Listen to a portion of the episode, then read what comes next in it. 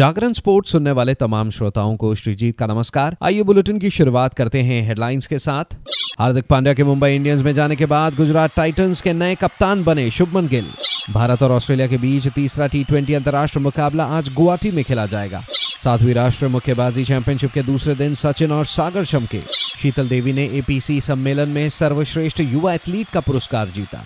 अब खबरें विस्तार से। हार्दिक पांड्या के मुंबई इंडियंस में लौटने के बाद गुजरात टाइटंस ने आईपीएल 2024 से पहले शुभमन गिल को टीम का नया कप्तान नियुक्त किया। शुभमन गिल ने गुजरात के लिए 33 पारियों में सैतालीस की औसत से तीन शतक और आठ अर्धशतक की मदद से तेरह रन बनाए हैं। पिछला सीज़न इस सलामी बल्लेबाज के लिए यादगार था, क्योंकि उन्होंने सत्रह मैचों में उनसठ की औसत से तीन शतक और चार अर्धशतक के साथ आठ सौ नब्बे रन बनाए और ऑरेंज कैप भी अपने नाम किया। शुभमन गिल ने आईपीएल में गुजरात टाइटंस की शानदार शुरुआत में महत्वपूर्ण भूमिका निभाई है। पिछले सीज़न में उन्होंने मुंबई इंडियंस के खिलाफ 60 गेंदों में एक रन बनाए, जो कि आईपीएल प्लेऑफ में किसी बल्लेबाज का सबसे बड़ा स्कोर है। आईपीएल 2022 में अपने पहले सीज़न में चैंपियन बनने के बाद गुजरात टाइटंस अगले सीज़न में चेन्नई सुपर किंग्स से फाइनल में हार कर खिताब जीतने से चूक गई। गिल ने पिछले आईपीएल में तीन शतक भी लगाए थे। एक सीज़न में उनसे ज़्यादा शतक केवल रॉयल चैलेंजर्स बैंगलोर के बल्लेबाज विराट कोहली और राजस्थान रॉयल्स के बल्लेबाज जॉस बटलर ने बनाए हैं। गुजरात और मुंबई की फ्रेंचाइजी के बीच ट्रेड के बाद गुजरात टाइटंस के कप्तान हार्दिक पांड्या अपनी पहली फ्रेंचाइजी मुंबई इंडियंस में वापस चले गए। हार्दिक ने जीटी के साथ दो महत्वपूर्ण वर्ष बिताए और आत्मविश्वास के साथ उनके अभियान का नेतृत्व किया।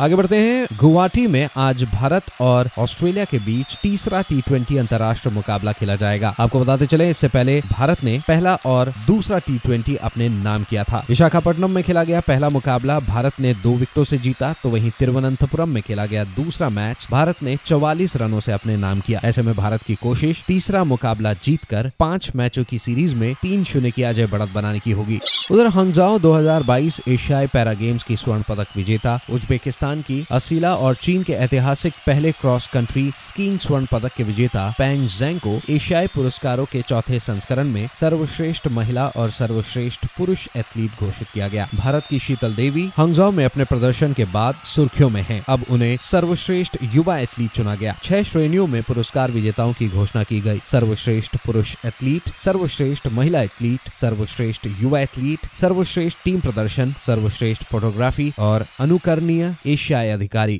आगे बढ़ते हैं। राष्ट्रमंडल खेल 2022 के रजत पदक विजेता सागर और 2021 विश्व युवा स्वर्ण पदक विजेता सचिन ने शिलोंग में सातवीं एलीट पुरुष राष्ट्र मुक्केबाजी चैंपियनशिप में शानदार जीत हासिल की। एसएससीबी के लिए खेलते हुए सचिन पहले राउंड में ही शानदार प्रदर्शन कर रहे थे। उनके लगातार आक्रमण और शक्तिशाली मुक्के पंजाब के विशाल कुमार के लिए बहुत मज़बूत साबित हुए। सचिन ने आसानी से पाँच शून्य की जीत के साथ मुकाबला समाप्त किया। अब आज राउंड 16 के मुकाबले में उनका सामना राजस्थान के रोशन सैनी से होगा। दूसरी ओर आर का प्रतिनिधित्व करने वाले सागर को कड़ी मेहनत नहीं करनी पड़ी। उन्हें शुभम सिंह के खिलाफ जीत मिली। आज राउंड ऑफ़ 16 के मुकाबले में सागर की भिड़ंत एसएससीबी के सतीश कुमार से होगा। एसएससीबी के मौजूदा विश्व युवा चैंपियन वंशज ने भी ऑल इंडिया पुलिस के आशीष के खिलाफ दबदबे भरे अंदाज में शुरुआत की। उन्होंने अपनी उत्कृष्ट तकनीकी श्रमता का प्रदर्शन किया, क्योंकि उच्च श्रेणी के युवा खिलाड़ी ने अपने प्रतिद्वंदी को वापसी का कोई मौका नहीं दिया और मैच को पाँच शून्य से जीत लिया। वंशज आज राउंड ऑफ़ 16 के मुकाबले में उत्तर प्रदेश के रतनदीप शर्मा से भिड़ेंगे। तीन बार के राष्ट्रीय चैंपियन वरिंदर सिंह, जो आर का प्रतिनिधित्व कर रहे हैं, वे भी महाराष्ट्र के विशाल नुपे पर पाँच शून्य की जीत के साथ सोलवे राउंड में पहुँच गए। राउंड सिक्सटीन के मुकाबले में वरिंदर का सामना आज राजस्थान के लोकेश कीची से होगा। चैंपियनशिप में तेरह भार वर्गो में कुल 350 से अधिक मुक्केबाज भाग ले रहे हैं।